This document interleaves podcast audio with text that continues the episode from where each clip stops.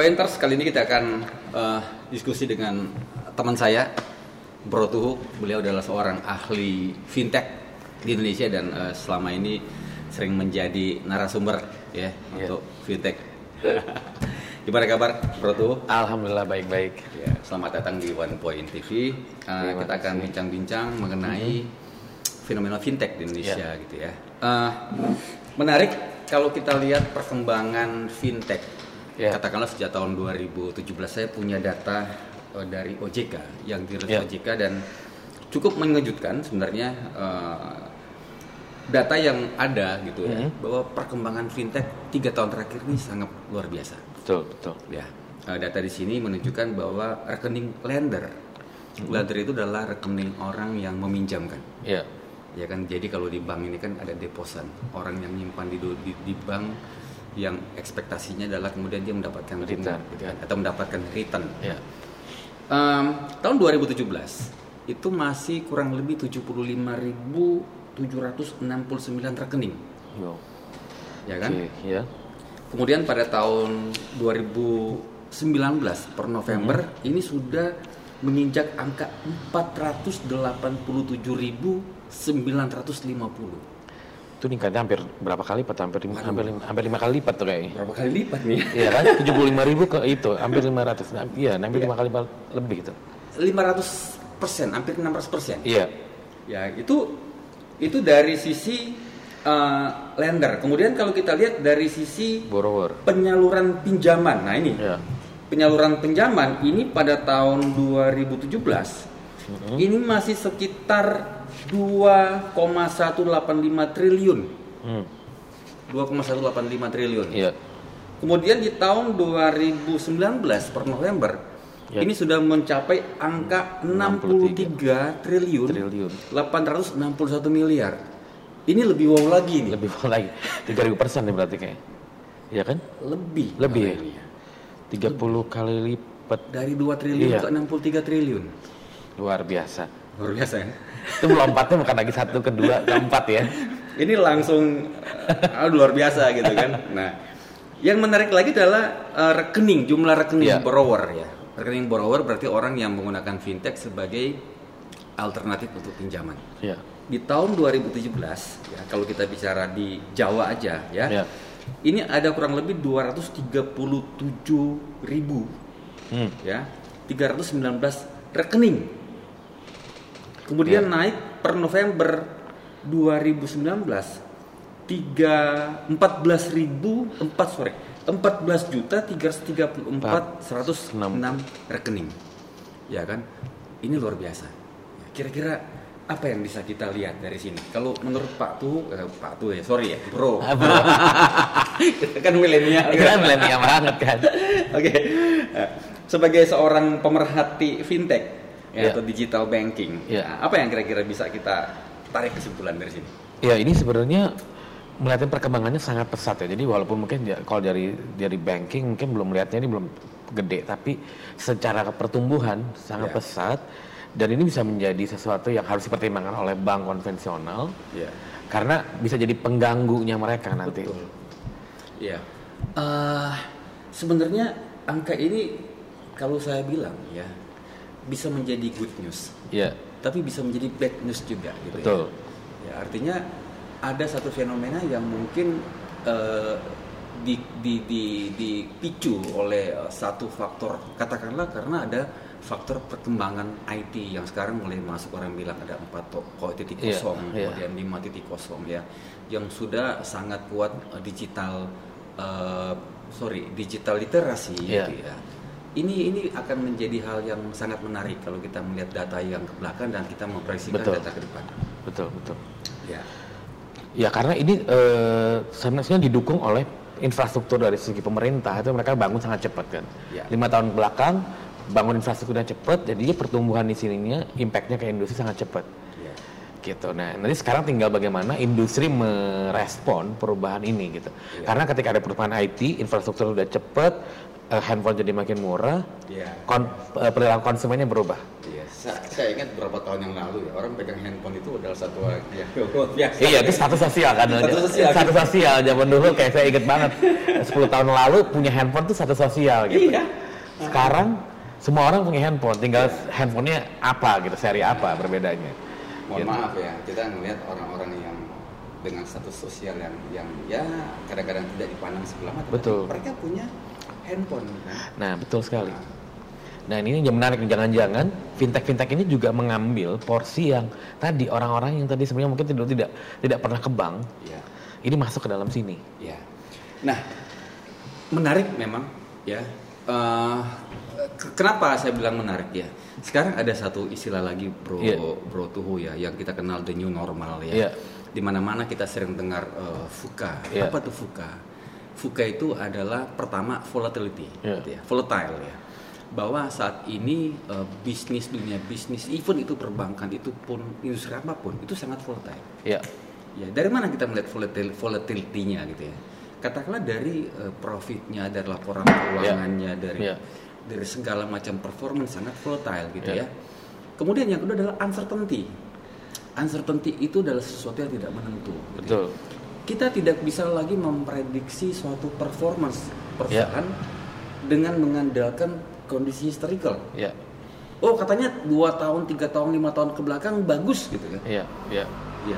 Ini tidak bisa menjadi patokan bahwa dengan memiliki historical yang bagus pasti akan bagus. Memiliki proyeksi yang bagus gitu ya. Kemudian yang satunya lagi complexity. Dunia semakin kompleks. So. Ya, dan yang terakhir adalah ambiguity. Ini kira-kira apa ini fenomena ini? Ya itu tadi karena perkembangan IT tadi yang disebut di awal. Yeah. Terus kedua dengan adanya IT ini perubahan tuh bisa sangat cepat gitu. Betul. Siklusnya jadi sangat cepat. Yeah. Yang dulu mungkin bisa 30 tahun sekali, 50 tahun sekali baru ada perubahan, sekarang yeah. Bisa jadi 2 tahun, 3 tahun kita nggak tahu ke depannya akan gimana. Jadi memang kemampuan kita juga tadi di misalnya kalau kaitan dengan industri perbankan, berarti kemampuan kita untuk bisa memahami dan kira-kira membayangkan ke depan bakal gimana, flexibility jadi penting sekali. Iya. Benar ya. Saya melihat ada fenomena yang mungkin bisa menjadi bahan analisis kita ya. Iya. Mungkin perkembangan teknologi di era digital iya. Membuat semuanya menjadi cepat. Betul. Iya kan? Yang pertama, yang kedua, accessibility sekarang dimiliki oleh hampir seluruh orang gitu. Iya, semua orang hampir bisa mengakses itu. Iya, apalagi semua bisa diakses lewat handphone dengan gadget. Iya, betul, ya. Betul. Apa yang bisa diakses dengan gadget saat ini? Iya. Betul sekali. Artinya kalau dulu ya, kalau kita bicara teori zaman dulu ya. Iya. Untuk kita bisa memiliki strategi marketing yang bagus, ya. Katanya kan kita kenal dengan 4P. Iya. Produknya mesti bagus, yeah. Kemudian promotionnya mesti bagus. Betul. Gitu kan. Ada satu place. Yeah. Kalau orang bicara dulu, kalau Anda mau punya bisnis, maka milikilah tempat bisnis yang strategis. Iya, yeah, betul. Tapi saat ini nggak perlu. Betul. Kan? Kenapa? Karena strategis itu ada di handphone gitu. Betul, setuju. Accessibility-nya tuh lewat handphone. Ini yeah. Kan yang membuat akhirnya fintech ini, kalau saya bilang bukan merajalela, tapi mulai menjamur di mana-mana. Betul. Ya kan. Nah ini makanya itu menariknya adalah jadi barrier to entry di banyak industri itu jadi sangat mudah. Oh iya, betul. Sudah sangat mudah bro. Jadi mungkin kalau kayak di industri perbankan dan finansial ini agak lagi tertolong karena aturan lebih banyak. Makanya kalau kayak kita liatin kayak Gojek itu bisa menghancurkan Bluebird dalam waktu singkat karena tadi aturannya lebih nggak banyak kan gitu. Kalau kayak di bank kan ada OJK, ada BI dan segala macam aturannya banyak jadi lebih terlindungi. Karena tadi jadi emang searching cost menjadi murah. Yeah. Terus bereksperimen juga jadi murah karena pakai teknologi. Betul. Kalau zaman dulu kita perlu modal kan. Iya. Mau bikin industri apapun harus punya modal karena kita harus jadi dicoba harus hidup matinya di situ. Kalau sekarang dia dicoba gampang sekali. Iya. Yeah. Tinggal pakai server bisa kadang-kadang gratis gitu kan. Iya. Jadi makanya yang muda-muda sekalipun mereka bisa bikin. Kalau zaman dulu nggak bisa. Dan orang bukan hanya butuh duit, butuh knowledge juga. Nah sekarang knowledge juga ada di internet. Ya, everything. Didokumentasikan kan. Kalau zaman dulu kan ngikut sama orangnya. Kalau sekarang kan didokumentasikan di internet, orang-orang baru tinggal belajarin. Nggak tahu apa search YouTube ada gitu. Betul. Ya. Betul. Ah, YouTube dia tinggal ada belajar set gitu. Dia mau belajar dari siapapun bisa tinggal dari situ. Tapi memang itu sangat membantu ya, accessibility, kemudian ketersediaan informasi yang ada di mana-mana. Sekarang kita mau apa-apa cari. Betul, ya, kan? Tinggal dia cari informasi. Ya, kan? Tinggal kita mau aja gitu cari informasi. Nah, sekarang makanya skill sebenarnya yang dibutuhkan di abad sekarang, abad 21, abad digital, itu dalamnya sebutnya literasi data. Betul. Jadi gimana orang yang bisa membaca data ini tadi, bukan bikin datanya ya, bukan ngumpulin datanya, tapi membaca data. Kayak misalnya OJK kan datanya free kan, kita punya data free, tapi orang yang berbeda bisa menginterpretasinya berbeda. Ada yang satu melihatnya ini cuma warna-warni, tapi ada juga yang misalnya, oh ini ada peluang di sini, bisa melihatin tren, dia bisa spotin apa potensi ke depan dan segala macam. Nah, saya ingat ya satu teori bilang bahwa persaingan itu akan dipengaruhi oleh entry barrier. Iya, betul, entry barrier, betul. Sama Bro Tuhu kan. Entry barrier itu sebenarnya adalah seberapa besar seberapa kuat hambatan yang membatasi, membarir di industri itu, masuk ke industri itu. Iya kan. Nah, ada beberapa hal yang mungkin selama ini menjadi entry barrier, menjadi barrier ketika kita mau masuk dalam satu industri. Betul. Ya pertama modal. Pasti. Ya kan. Modalnya gede nggak? Iya. Zaman dulu orang sangat tergantung dengan modal. Kita mau bikin rumah makan misalnya. Betul. Iya, dipikirin dulu ini mau beli sendiri tempatnya atau sewa. Ya. Itu duit juga kan. Betul. Duit juga. Sekarang gampang. Kita mau bikin rumah makan, gampang. Ya kita pakai GoFood aja atau GrabFood gitu kan? Iya, itu udah banyak loh. Karena dari dapur rumahnya dia uji coba, terus dia jualan di GoFood. Iya. Makin gede. Ya, ini saya punya Facebook ya. Yeah. Facebook saya tuh kebetulan banyak sekali mengakses teman-teman saya di kampung. Gitu. Yeah. Ini saya lihat semua pada jual makanan dan laris dan laku dan hidup gitu kan. Artinya begitu mudahnya sekarang orang untuk masuk ke dalam satu industri, satu bisnis, satu usaha. Yeah. Kenapa? Karena entry barrier modal itu menjadi satu hal yang tadinya susah sekarang menjadi gampang. Nah, yang kedua adalah tingkat accessibility kita terhadap customer. Iya, betul. Iya kan? Dulu tidak semua orang punya lokasi yang bagus loh. Betul. Kalau Bro Tuhu mau bikin toko, bikinlah toko di tempat yang accessibility bagus ya. Kan? Betul, zaman dulu dan itu langka pasti kan. Berebut. Itu yang namanya di pengkolan gitu sudah ada yang punya. Pasti sudah ada yang punya. Kalau mau sewa pasti mahal. Nah, sekarang kita nggak perlu pakai pengkolan lagi. Betul. Ya. Nah, ini kalau modal ini satu lagi yang menarik. Ya. Sebenarnya ada yang namanya venture capital itu juga bisa jadi itu ke bank. Kenapa? Karena makanya sekarang pengusaha muda kok bisa anak-anak kecil bikin. Betul. Karena ada namanya venture capital. Dan satu hal yang mungkin tidak akan bisa dikasih bank selain mereka ngasih duit, mereka ngasih namanya network sama mentoring session. Wah, itu menarik. Betul. Iya kan? Menarik. Itu mereka kan makanya sekarang mereka datang, venture capital juga agresif karena saya sering datang di acara-acara startup. Mereka datang ngeliatin, oh ada idenya bagus, bahkan masih bentuk ide doang. Yeah. Itu mereka mau. Orang bilang bakar duit gitu ya. Iya, bakar duit gitu kan, misalnya bakar duit. Karena bagi venture capital juga dia misalnya ada 100, dia emang berharapnya cuma paling 1-2 hidup gede. Yeah. Sudah cukup bagi dia. Katakan ada 100 nih calon, orang bilang startup. Iya. Ada startup. Saya taruh 100 juta misalnya. Iya, dibagi-bagi sama dia. Bagi-bagi sama dia kan? Betul. Itu sebenarnya teori portfolio juga, Bro. Betul, teori portfolio benar. Dan nanti jodoh-jodohin sama mereka. Iya. Portfolio sama ini. Nah, ini yang kemudian juga jadi bank mungkin dengan aturan yang sekarang tidak bisa punya aturan begitu kan? Nah, ini yang saya ini terus terang lama juga di bank. Iya, Bro tuh. Saya 20 tahun. Nah, itu tuh menarik nih kan.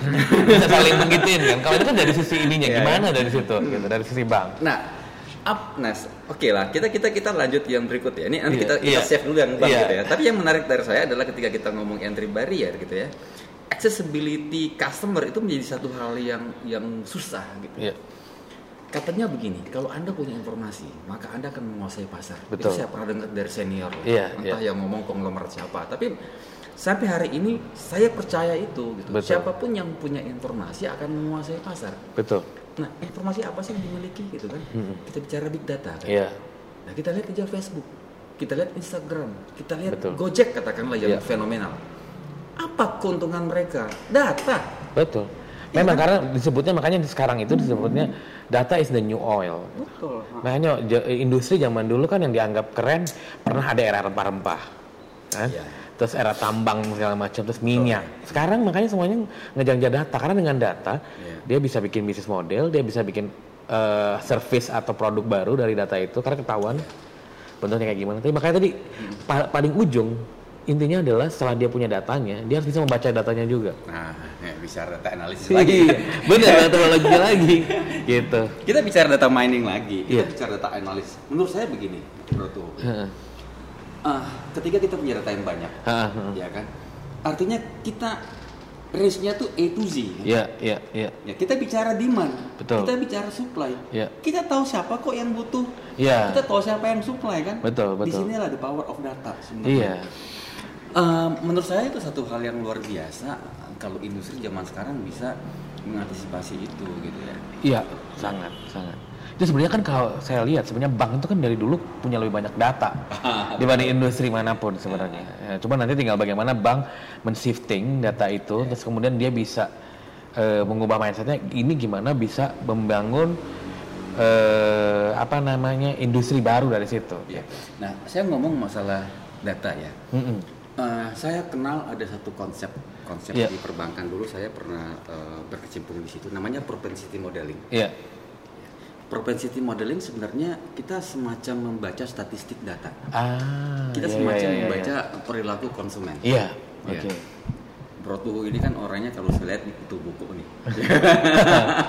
Kutu buku, orangnya baik, ibadahnya bener gitu kan. Ketika Bro Tuhu punya kartu kredit misalnya, atau punya debit card. Betul. Bank itu kan punya data, tahu nih belanjanya di mana kan? Aja, betul. Ini belanja nih Gramedia, belanja toko buku. Nah, ketika Bro Tuhu melakukan transaksi, tahu belanja di mana, ini kan akhirnya akan membentuk customer behavior. Nah, saya sebagai yang punya data tahu nih, oh berarti saya akan menawarkan diskon-diskon ketika ada buku bagus. Ini kan perilaku customer kan? Ini mungkin yang satu hal yang mungkin bisa menjadi alat analisa buat industri yang ada sekarang. Ya, betul sekali. Jadi sebenarnya tadi makanya sebenarnya kalau dilihat fintech sama bank ini sebenarnya masih lebih di depan karena dia masih punya data dari dulu. Cuman mungkin fintech lebih jago di predicting. Dia punya teknologi namanya AI, artificial intelligence. Artificial intelligence itu untuk memprediksi kayak tadi. Jadi nggak human lagi. Semua itu by mesin. Mesin akan memprediksi kayak misalnya nih kita liatin Netflix, kita liatin Spotify. Mereka bisa memprediksi lagu apa yang kita suka berdasarkan apa yang kita dengar. Nah, bank harus seperti itu gitu. Kayak Tuhu ini tipikalnya dia suka toko buku, berarti diskonnya atau dia akan beli buku di tanggal segini. Jadi tanggal berapa kita harus kirim email ke dia atau alert ke dia untuk hey ini ada diskon spesial buat kamu. Ini pantesan, ini out of the topic lah. Ini saya kalau putar Spotify ini kok yang muncul rekomendasinya kok lagu-lagu Bob Tupoli gitu. dia udah tahu. Nah itu tadi gimana teknologi menggunakan, kalau tadi kan sebelumnya mungkin kalau di bank adalah orang kan yang mengerjakan itu gitu, jadi nggak bisa mesh. Kalau dia bisa customizationnya. Nah tadi lagi juga ini yang berubah adalah dengan adanya teknologi perilaku konsumen itu tidak hanya dilihat dari segi umur, tapi lebih pada behavior dan psikologis. Jadi bisa jadi yang suka Bob Tupoli ada yang umur 50 sampai yang umur 19 tahun gitu. Dan mesin yang memprediksi itu. Dan kemudian nanti kalau sama-sama suka Bob Tupoli, dia sukanya nanti mau belinya apa? Kalau anak saya sukanya tahun Elvis Presley gitu. Nah, makanya karena kelahiran tahun berapa? 2003 gitu. Exactly, karena sekarang orang punya banyak pilihan. Makanya kalau di industri itu sebutnya sekarang adalah the death of pop culture. Nggak ada lagi pop culture, karena semua orang bisa custom sesuai dengan kebutuhannya dia. Nah ini kayak industri perbankan juga harus bisa melihat begini gitu. Ya. Berarti ada dua hal yang mungkin perlu kita highlight ya terkait dengan fintech. Yang pertama itu ada fenomena perkembangan digital era gitu ya, di mana digital era ini pasti akan mempermudah. Yang pertama accessibility. Akses ke semuanya ya, data apa gitu kan, mengakses pasar. Yang kedua adalah digital era ini meng-create satu fenomena bahwa data menjadi segalanya gitu kan. Betul. Kita bisa mempelajari perilaku customer dan itu buat bisnis model ini menjadi sesuatu sebenarnya. Betul sekali. Ketika kita meng-create produk misalnya yang sesuai dengan demand yang ada sekarang, di mana siapa kapan gitu. Ini kan satu hal yang luar biasa hebat gitu kan. Iya, betul. Nah, satu lagi Bro Tuhu yang menurut saya sih ini penting gitu ya. Nanti kita akan lihat di datanya. Kita akan tampilkan lagi data tadi gitu bahwa era milenial. Iya. Ya kan? Era milenial itu ya. Saya ngelihat gitu bahwa telah terjadi shifting pelaku pasar. Iya.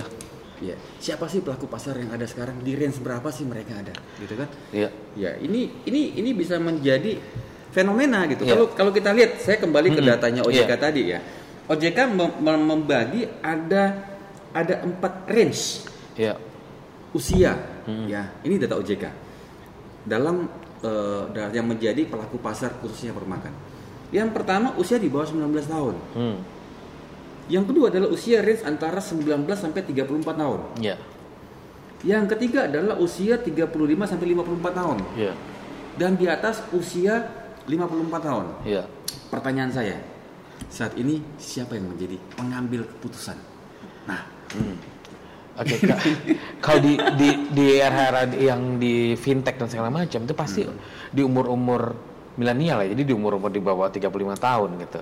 Sampai ya yang punya purchasing power ya umur-umur 25 lah ini. Betul. First jobber sampai ya middle professional gitu. Yeah.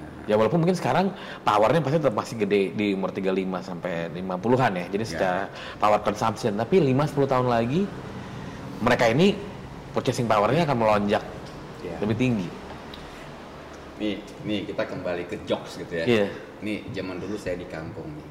Saya di kampung dulu tuh kalau main itu kita main bola di sawah tuh. Iya.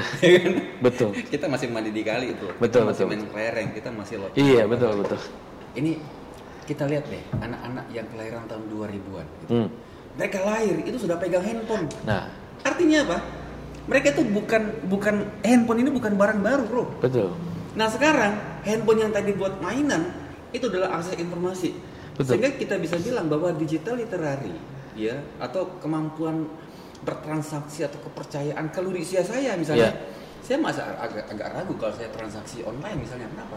Karena kita besar dengan bisnis konvensional. Betul. Ya karena sekarang kembali ke range ini gitu ya.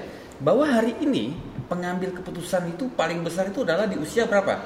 35 sampai datanya adalah 19 sampai 34 tahun. Iya. Ngeri enggak? Iya, makanya ini karena mereka adalah yang tadi disebutnya sebagai digital native. Iya. Mereka yang lahir sudah ada internet, sudah biasa dengan handphone. Dan satu lagi, mereka memang semuanya pengennya nggak perlu repot. Makanya disebutnya mereka kalau nyebut dirinya mereka generasi rebahan. Jadi sambil rebahan bisa ngelakuin semuanya. Betul. Kerja, beli makanan, transaksi, belajar. Karena nggak di handphone, dia tinggal pegang handphonenya. Nah ini perilaku ini harus bisa ditangkap. Karena mereka sudah tidak akan mau lagi ke cabang misalnya kalau di bank gitu. Beberapa industri kan kelihatan kayak Traveloka itu udah menghabiskan. Zaman dulu kan apa itu ya? Kahatur. Nah. Coba deh tanya sama generasi yang baru. Saya nanya semuanya tuh nggak pernah ada yang kena Kahatur. Padahal dulu tuh itu kan gede banget kan. Iya. Saya nanya semua tes saya bertanya yang pokoknya umur-umurnya di bawah 30. Pernah tahu Kahatur nggak? Nggak tahu. Nggak tahu dia tuh paling gede zaman dulu ya. Iya padahal gede banget. Di setiap stasiun dimanapun orang kalau mau beli pasti top of mind-nya Kahatur kan. Zaman saya dulu kalau beli tiket itu ya, kalau saya mau beli Lion ya. Iya. Kemana kita ke Harmoni ya. Iya, harus kesananya dulu kan. Tengah malam gitu kan. Jam 1 jam 2. Niat orang masih niat gitu. Orang mau niat kayak begitu sekarang. Sekarang enggak.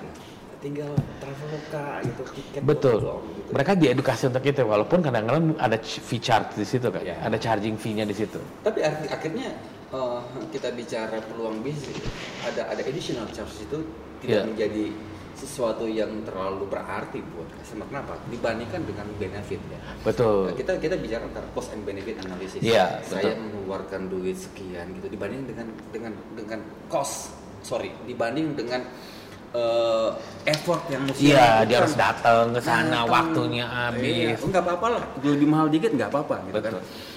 Nah, berarti ada satu lagi nih, telah terjadi perubahan consumer behavior. Betul sekali. Telah terjadi perubahan perilaku customer. Dan ini menurut saya sesuatu yang nggak boleh disepelekan, bro. Kenapa? Karena kemampuan bisnis model yang baik adalah bagaimana dia bisa memaksa atau menawarkan sesuatu yang pada akhirnya customer mau membayar untuk mendapatkan benefit itu, kan? Ya, saya suka tuh, karena seringkali orang di digital hanya bicara tentang channeling untuk jualan, tapi mereka di Indonesia nggak pernah ngomongin soal bisnis model. Nah, padahal sebenarnya napas utama di sekarang yang dihadapin tuh bukan hanya sekedar gimana dia kita eksis jualan lewat online, tapi bisnis model kita gimana gitu. Ya. Karena perubahan konsumen ini, hal yang mau orang bayar itu juga berubah, kan? Dia membayar untuk apa itu berubah gitu. Nah, itu yang harusnya industri following itu gitu, mengikuti ke sana. Menarik. Kita bicara mengenai customer behavior. Iya. Ya, ini mohon maaf nih, bro. Ya. Kita tidak mau menyinggung merek tertentu. Tapi kita sebut saja ada perusahaan taksi yang sudah sangat besar. Ada yang warnanya putih, ada yang warnanya biru gitu kan. Ada yang warnanya kuning, ada yang warnanya hijau. Pertanyaan saya, kemana perusahaan-perusahaan taksi itu? Tadi, itu tuh menarik karena saya pernah ketemu dengan di salah satu conference bersama salah satu pemimpinan dari situ, jadi pembicaranya. Mindsetnya dia sama. Mindsetnya cuma bilang, kita kan udah pakai IT, kita bahkan yang pertama punya aplikasi, tapi kita kalah. Jadi dia lupa bahwa yang berubah itu bisnis modelnya, bukan sekedar pakai teknologi untuk ini gitu. Iya, betul. mau pakai IT sampai ke bulan sekalipun, saya bisa menjual ini dan akan mengantarkan saya ke bulan. Pertanyaan saya adalah apakah customer needs? Betul. Apakah voice of customer needs? Untuk ke bulan enggak. Betul. Gitu kan? Jadi kalau menurut saya benar, kami sudah punya IT. Pertanyaan saya adalah IT yang digunakan adalah IT yang tepat apa enggak? Iya, betul. Nah, menjawab kebutuhan konsumen atau enggak? Nah, itu poin saya. Iya, betul. Nah, sekarang kita kembali ke perusahaan taksi yang tadi. Iya. Perusahaan taksi yang begitu besar gitu ya. Kemudian tiba-tiba sekarang kemakan sama satu perusahaan yang awalnya sempat ribut gitu ya, dan sekarang orang oke gitu ya, bahwa kita sudah punya solusi gitu ya, yang everything tuh ada di handphone. Sebut saja namanya Gojek. Ya kan? Saya nggak perlu. Orang udah tahu semua lah. Gojek kita bisa pesan makanan, bisa pesan segala macam. Artinya bahwa telah terjadi perubahan perilaku konsumen yang pengen semuanya serba instan, serba gampang, harga tidak masalah. Kalaupun ada harga sedikit mahal, it's okay gitu ya. Yang kedua, accessibility-nya kalau boleh gampang gitu. Nah, sesuai dengan topik kita hari ini, kira-kira gitu ya. Bukan kira-kira lah. Saya melihat bahwa ada hal yang kemudian perlu ditelaah gitu ya. Bagaimana pengaruhnya ke perbankan? Atau kita bilang aja gitu, perbankan fintech ya versus bank konvensional. Kita menyikapi data yang tadi ini kan luar biasa gitu ya. Apa ya kira-kira yang bisa kita lihat dari kondisi? Oke, jadi sebenarnya sih, nah ini yang menarik nih. Kita mau nggak mau, banking juga harus pakai teknologi untuk menuju ke sana gitu. Jadi teknologi karena untuk mengakomodasi dari kebutuhan konsumen tadi. Konsumen udah lagi tidak mau. Tadi kan kalau di luar tuh udah lama tuh orang bicara tentang bank 4.0. Jadi orang udah nggak harus ke bank. Sorry saya potong nih. Sekarang gini 4.0 atau 5.0 sih? 5.0. Nah, kalau jadi sebenarnya sih itu sama aja. Jadi 4.0 kalau di Eropa mereka pakai 4.0. Jepang bikin namanya 5.0 karena dia merasa industri 4.0 itu tidak meng-include human dalam prosesnya. Jadi kalau secara teknologi sebenarnya sama aja. Jadi bagaimana otomisasi dan segala macam. Gitu. Dan kalau di Jepang dia merasa bahwa ini human, teknologi yang dibuat itu tidak boleh mengancam manusia. Jadi harus bersampingan antara manusia sama teknologi. Betul ya. Itu menjadi isu besar juga. Betul. Itu jadi isu besar karena orang jadi takut. Kalau semua pekerjaan itu sudah dikerjakan sama IT, nah terus manusia. Itu jadi ketakutan orang kan semua orang. Otomisasi semuanya ketika bisa kayak di bank teller, customer service tidak dibutuhin orang. Soalnya saya mau kerja apa, selalu begitu kan. Nah ini sedikit masalah bank ini kan. Nah, dulu ya, saya ingat ya, kalau waktu zaman dulu lah, mungkin 10 tahun lalu ada mall berdiri ini kan, bank-bank itu kan ditawarin untuk buka counter di situ. Betul. Nah, apa yang mereka lakukan dengan counter? Mereka bikin capem, bro. Kan? Iya, betul. Mereka bikin kantor kas gitu, betul. Ada kantor, ada capem, ada teller, ada CS itu, ada satpamnya, dan itu digaji gitu kan. Kita masih menggunakan manusia. Betul. Dan buat perusahaan manapun, terutama bank ya. Kita merekrut satu orang karyawan. Itu tidak hanya bicara kita menjamin mereka hari ini, enggak.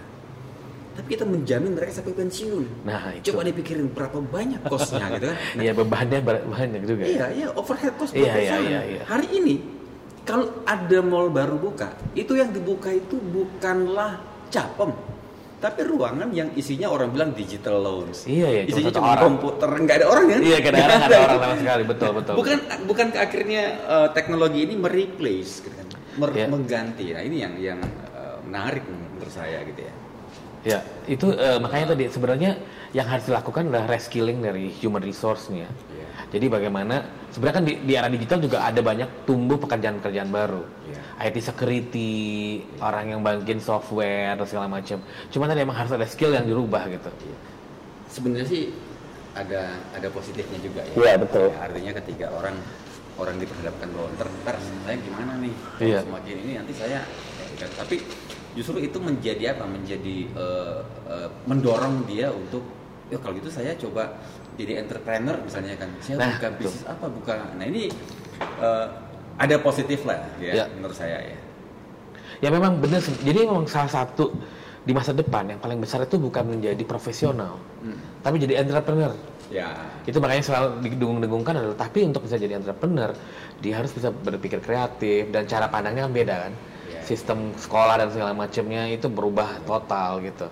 Karena emang opportunity-nya tidak entrepreneur, karena semuanya itu bahkan nanti kita bisa sewa CEO.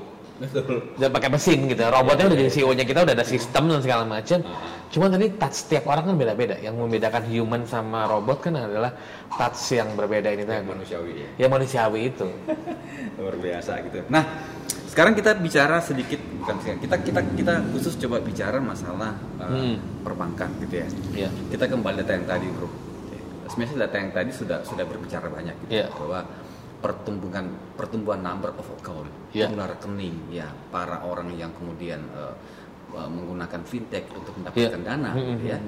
Kemudian orang yang akhirnya memindahkan duitnya ke fintech karena dia mendapatkan return yang lebih banyak. Betul. Ini kan menjadi menarik kalau kita lihat di sisi perbankan. Iya. Nah, ada beberapa hal yang menurut saya bukan mengancam ya, tetapi buat perbankan ini menjadi satu hal yang serius. Iya. Pertama adalah fintech. Iya. Okay? Fintech kemudian kita bicara ekspansi pinjaman ya di bank atau penyaluran kredit perbankan, kita bandingkan dengan peer-to-peer lending misalnya. Iya. Atau kita bandingkan dengan penyaluran pinjaman lewat fintech. Hari ini ya 3 tahun terakhir sudah terjadi pertumbuhan yang luar biasa gitu. Dan ini sangat signifikan. Apakah ke depan ini akan menjadi satu orang gitu ya, bahwa sekarang kita sudah punya alternatif untuk pinjam nggak perlu lewat bank. Nah sekarang kalau bro buka-buka di internet banyak sekali lembaga-lembaga fintech yang menjadi kayak peer-to-peer lending. Itu menjadi marketplace menurut saya. Kalau Anda punya duit lewat sini. Anda membutuh uang sini, lewat sini. Ini kan sebenarnya fungsi intermediary kan. Ya. Fungsi perbankan itu adalah intermediary, lembaga perantara yang menyalurkan orang yang membutuhkan uang dan orang yang punya uang. Bukannya secara bisnis konsep sama gitu kan, cuma menggunakan platform digital. Betul. Nah, itu yang pertama. Yang kedua adalah kita bicara dari sisi liabilities. Ya, liabilities adalah kewajiban bank. Kalau bank kita melihat neraca bank, maka liabilities kewajiban ini adalah apa? Deposito, giro, tabungan. Sekarang pertanyaan saya, kalau orang nabung deposito atau naruh deposito berapa banyak sih? 5%, 6%. Nah, sekarang kalau orang yang kemudian membuka atau nabung di bank, preferensinya adalah buka, dia pakai deposito. Sekarang mana lebih tinggi? Kalau dia taruh di peer-to-peer lending, dia bisa mendapatkan 15-20%. Itu yang pertama. Kalau orang bicara preferensinya adalah untuk mendapatkan bunga. Yang kedua adalah ada orang yang kemudian punya tabungan, ya, dia punya ATM gitu ya, kemana-mana beli belanja pakai ATM, gitu ya. Atau orang bilang sekarang walletnya atau dompetnya itu sudah menjadi dompet digital. Sekarang orang nggak perlu punya ATM lagi. Gitu. Ya kita bicara OVO, ada OVO, ya, ada Dana, ada GoPay. Nah tanya sama semua orang gitu ya. Setahun terakhir berapa banyak mereka memindahkan duit di tabungan ke situ. payment digital payment ini. Betul. Nah pertanyaannya ini mengganggu gak sistem perbankan? Nah, ini mungkin perlu. Ya itu makanya ini menarik nih. Padahal kan kadang-kadang orang mindahin ke OVO, ke GoPay dan lain-lain dan gak ada bunga sebenarnya kan terhadap di situ. Gak ada bunga sama sekali. Iya gak ada bunga memang. Kenapa? Karena memang yang diincar sebenarnya adalah fungsinya. Betul, kan? Convenience. Iya, dan itu kemudian positioning, produk positioningnya sudah dirubah gitu. Betul. Bahwa Anda, katakanlah ya, saya nyebut merek aja gitu ya, katakanlah Anda punya GoPay, Anda punya Dana, Anda punya OVO. Iya. Ini apa? Dengan demikian Anda nggak perlu bawa itu lagi. Dompet, ya kan? Nih ini bro, ini dompet ini. Iya. Kalau jatuh selesai bro, ya kan? Artinya bahwa, oke lah. Yang sebelumnya duit yang ada di ATM itu berfungsi untuk alat pembayaran, kemudian sekarang udah berubah. Udah berubah gitu. Betul. Menurut saya buat bank ini kalau misalnya tidak bisa memanage itu dan ini menjadi satu hal yang masif dan menjadi tren, bukankah ini kemudian akan menggerus pastinya. DPK, jadi gitu. Sebenarnya di luar itu ada namanya disrupsi digital, dan kita tuh sebenarnya kan memang terjadi proses. Sebelumnya yang sudah kena kan tadi transportasi sudah, industri perhotelan sudah kena, terus industri media itu yang paling pertama, dan belum bisa bangkit lagi sampai sekarang. Gitu. Bisnis model mereka masih belum menemukan bisnis model. Nah, industri keuangan itu tuh 2 tahun 3 tahun ini nih baru terasa dan nggak akan bisa reverse. Jadi mau nggak mau perbankan ya harus menggunakan teknologi yang sama. Tinggal nanti caranya apa, macam-macam. Apakah dia mau bikin sendiri? Ataukah dia kolaborasi, atau dia beli diakuisisi, kayak gitu, atau dia misalnya ada fintech yang baru dia bikin lomba kayak beberapa bank sekarang gitu kan bikin lomba nanti atau sistemnya dia di belakang layarnya efisiensi pakai teknologi yang ada gitu. Ada beberapa bank bikin inkubator, jadi tapi mereka tidak bisa menghindari itu. Dan mereka harus belajar dari di luar, karena kayak di luar contoh misalnya di Cina itu sekarang udah nggak ada lagi orang pakai cash. Semua pilihannya cuma bayar pakai Alipay atau pakai WePay. Jadi dan itu pakai QR code dan kita kan baru memulai ke sana. Dan masalahnya lompatan di negara-negara kayak Asia ini akan lebih cepat karena sistem keuangannya belum mature. Saya ke Australia kemarin, Commonwealth bilang we still love the card. Karena 100% udah pakai card semua, bankable semua. Nah, kita kan enggak, kita kayak Cina. Jadi itu langsung melompat. Secara teknologi. Gap-nya betul. Besar. Kita bicara gap. Betul. Gapnya besar. Jadi teknologi langsung lebih punya opportunity ketika gapnya masih besar. Betul. Itu satu hal yang tidak bisa dipandang sepele menurut oleh perbankan dan otoritas. Artinya begini ya. Bank ini kan sebenarnya adalah lembaga keuangan yang di dalamnya itu ada risiko sistemik. Nah kita mesti akui itu. Betul. Ya kan? Apa risiko sistemik? Risiko sistemik ini adalah risiko yang kalau satu bank ini jatuh, maka ini akan mempengaruhi seni-seni perekonomian. Betul. Bro Tuhu kira-kira bisa membayangkan gitu bahwa di dalam bank ini, ya itu segala macam uang tuh ada di situ. Ya, uang untuk anak sekolah, untuk bangun masjid, untuk bangun sekolah, untuk ada di situ. Dan kemudian katakanlah bank ini ambruk, gitu kan? Apa yang terjadi? Ya kita udah melihat banyak sekali bank yang ambruk dan kemudian ini merepotkan gitu kan. Artinya betul. Bank ini adalah sesuatu yang harus dijaga industrinya, kemudian regulasinya harus bagus. Makanya kalau saya perhatikan perbankan 3 tahun yang belakangan ini luar biasa. Banyak sekali regulasi perbankan yang dikeluarkan oleh otoritas yang mesti di mereka harus ngejagain kan soalnya. Cuman buat bank sendiri juga mereka harus prepare, ya. Betul. Ya kalau kita istilahkan apa ya istilahnya ya, atau misalnya bisnis model reconstruction gitu kan, reengineering gitu ya.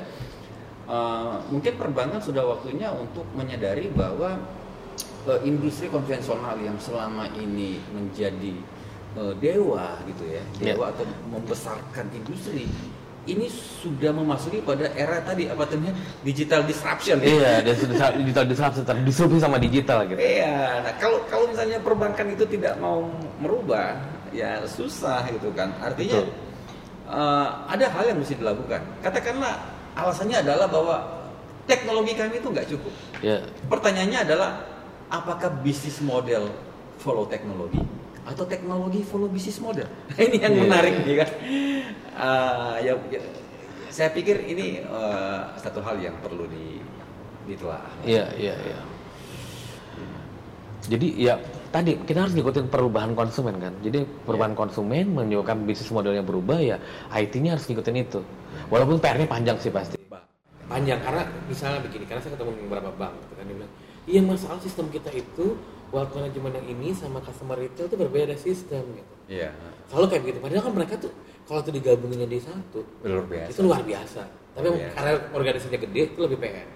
Karena kayak saya kalau saya lihat ini transformasi bank yang paling sukses dianggap di luar, itu mereka butuh 8 tahun. Betul. 9 tahun. Yang mereka lakukan pertama apa coba? Karena mereka bikin itu, jadi timeline-nya mereka dari tahun 2007. Yang pernah mereka lakukan adalah konsolidasi sistem IT. Ya. Bahwa semua itu harus dengan standarisasi yang sama. Jadi kayak ada kalau pipa, itu ada satu bak gede, semua data ngumpul di situ dan semuanya pipanya harus sama. Ya. Data integrator. Iya, itu. Dan itu pasti PR sih, pasti saya membayangkan itu PR banget.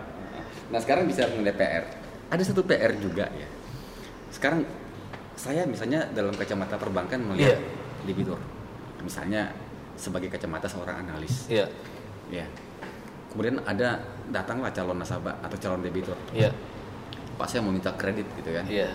Di bank itu kan sebenarnya ada dua hal yang menjadi pertimbangan. Pertama adalah apakah calon debitur itu bankable? Iya. Yeah.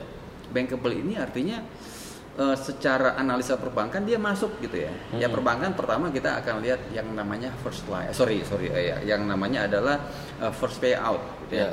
Apakah dia punya kemampuan untuk membayar? Itu dari mana? Dari usaha dia atau dari sumber pembayaran dia. Yang kedua second payout.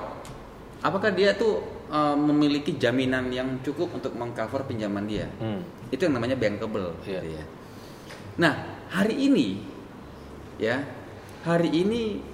banyak sekali usaha-usaha yang bagus ya, yang nggak usah jauh-jauh nih ya mas, kita lihat aja itu banyak sekali bisnis-bisnis yang membuka toko di Tokopedia, membuka toko di Bukalapak, dan mereka sukses, omsetnya banyak gitu kan. Pertanyaannya mereka bankable nggak? Betul. Artinya kita datang lagi pada dua hal. Apakah si nasabah ini bankable dan visible nggak? Nah kita sekarang banyak sekali menemukan fenomena bahwa visible but not bankable. Buat bank ini tidak banyak hal yang bisa dilakukan. Kenapa? Bank ini kan tadi yang saya sampaikan, yang saya katakan bahwa bank ini diregulate. Ya untuk kayak begitu. Iya kan? Dia diatur dengan regulasi itu tadi. Iya, ada regulasi yang memang tidak boleh gitu. Sementara dia visible, orang jual di GoFood, sukses banyak sekali omsetnya, which is itu bagus. Iya. Visible. Betul. Tapi ketika kita menggunakan ukuran perbankan, it's not bankable. Iya. Ini luar biasa. Ya itu makanya tadi fintech tuh memanfaatkan itu. Iya. Mereka menggunakan, makanya mereka punya ada kredit scoringnya sendiri, mereka bangun dan mereka bangun ekosistem. Itu sebenarnya yang terjadi sama Gojek. Sekarang kan mereka masuk ke finansial kan. Menurut saya alat paling gede adalah ketika Gojek kemarin bilang dia mau beli bank. Itu kan ujung terakhir. Karena mereka sudah punya, sebelumnya mereka selalu mendinai juga. Mereka kan beli payment gateway itu si Midtrans.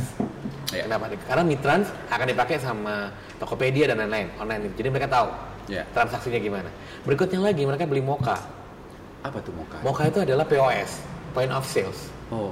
Di toko-toko offline, di semua UMKM. Jadi dengan situ dia tahu pergerakan berapa banyak salesnya, berapa banyak uang dia keluar. Dan dengan begitu dia bikin credit scoring untuk yang unbanked, yang bank tadi nggak bisa ngambil kan, karena tadi nggak ada. Nah ini tadi. Makanya tadi bank emang satu-satunya tadi dia itu dengan regulasi yang tadi. Sementara ini dia pakai mindset baru. Ini bisa dan orang nggak perlu repot karena sebenarnya orang misalnya kayak pengusaha, udah tuh kamu jualan somai, saya berani deh kasih 10 juta. Saya nggak perlu ngomong apa-apa karena dia udah tahu sebenarnya. Saya pakai Moka, saya jualan juga lawan pakai Midtransnya dia, jadi udah lihat datanya. luar biasa dan pasti ini akan membuat lebih pusing lagi. Lebih pusing makanya tadi jadi kayak dan tadi bagi konsumen sangat membantu kan? Iya. Karena bagi konsumen kayak saya jujur tuh udah malas ngisi berbagai macam formulir. Iya. Nah, sebenarnya ada yang menarik lagi gitu ya. Yeah. Kita melihat satu bisnis, satu jasa, satu service dari mana gitu ya. Yeah. Orang bicara kamu tuh harus melihat voice of customer. Iya. Yeah. Ya, apa sih yang menjadi suara pelanggan, yang menjadi keinginan, yang menjadi ekspektasi pelanggan. Tapi ada juga orang yang bicara, kamu harus melihat voice of business. Yeah. Sebagai bisnis, apa yang kamu inginkan gitu. Kalau kita bicara voice of customer, voice of customer cuma 3 sebenarnya. Yeah. Cheaper, better, faster. Yeah. Apakah Anda bisa memberikan produk yang lebih mudah, lebih baik, lebih murah, lebih cepat? Yeah. Tapi buat bisnis ya, buat industri untuk bisa menciptakan 3 hal yang itu dia harus mengorbankan efisiensi segala macam gitu kan. Nah, agak susah memang kita mendapatkan voice of customer yang sesuai dengan keinginan customer. Sementara dari sisi bisnis ini tidak bisa lebih bagus. Ini jadi PR lah gitu ya. Yeah. Saya pikir ke depan tantangannya lebih banyak. Cuman saya setuju dengan Bro Tuhu gitu bahwa fintech is a new era gitu kan. Dan aduh ya.